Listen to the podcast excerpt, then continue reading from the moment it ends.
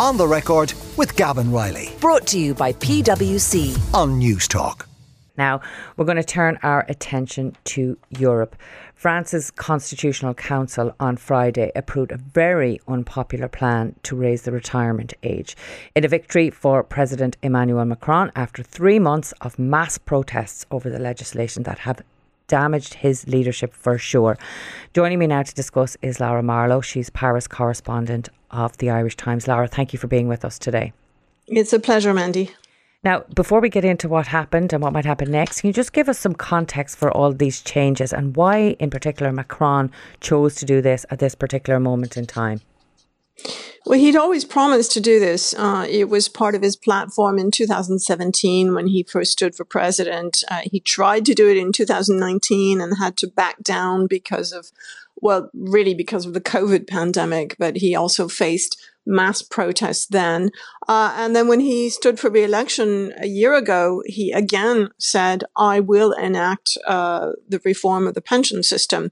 He made one small compromise, which was to lower the retirement age from 65, which was what he wanted, to 64.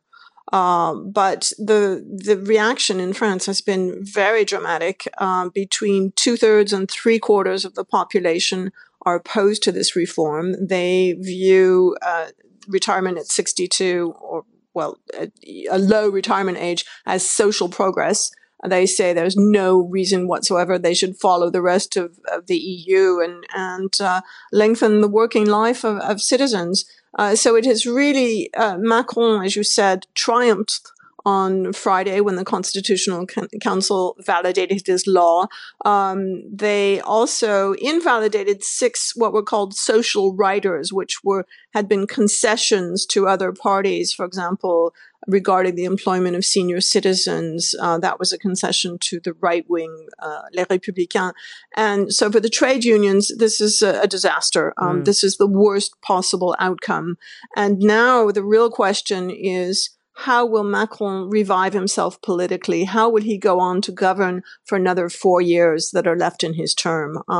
And he's got several options, but it's a very difficult situation at the moment. He's going on television tomorrow night. The Élysée said he's going to take stock, draw lessons, and talk about the future.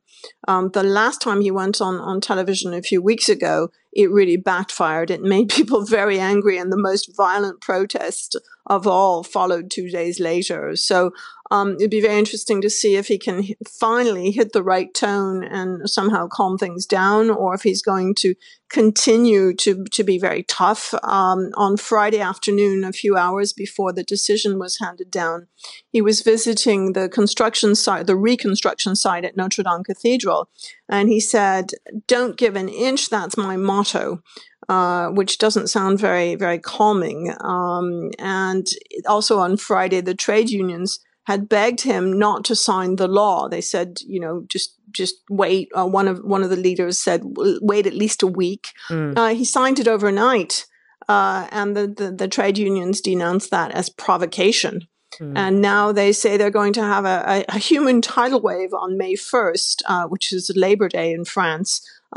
They're calling for the biggest demonstration ever. This is the first time in 21 years that all of the trade unions have been united for May 1st. And the last time was when Jean-Marie Le Pen was on the runoff for the presidential campaign in 2002. So we keep going from, there's like deadline after deadline after deadline. And each time it feels like, the real showdown. So tomorrow night, Macron's speech. May 1st, the trade union marches.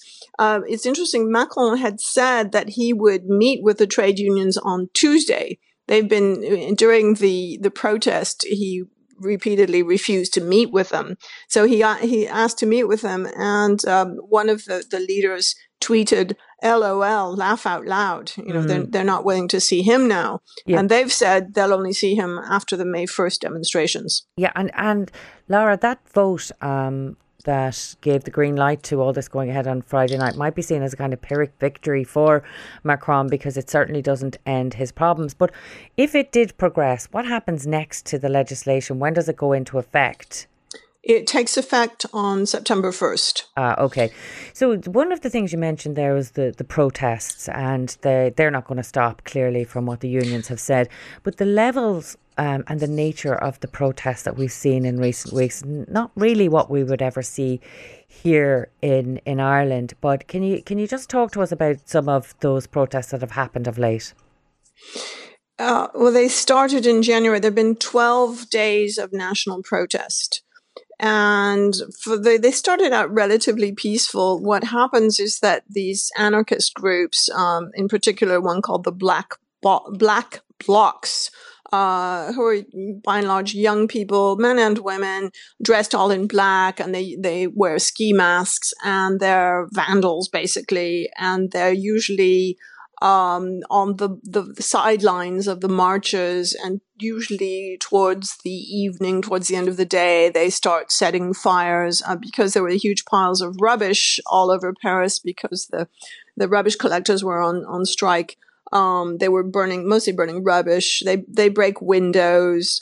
They attack riot police with stones and so on. And the riot police respond with tear gas and projectiles, grenades, stun guns, that sort of thing. And it did get very, very nasty a few times.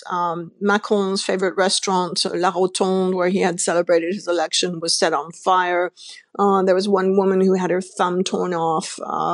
So it can be very dangerous. The worst night, there were about close to 2,000 demonstrators, maybe more, on the Place de la Concorde, and the riot police lined up on the bridge leading to the National Assembly. They were just opposite the National Assembly.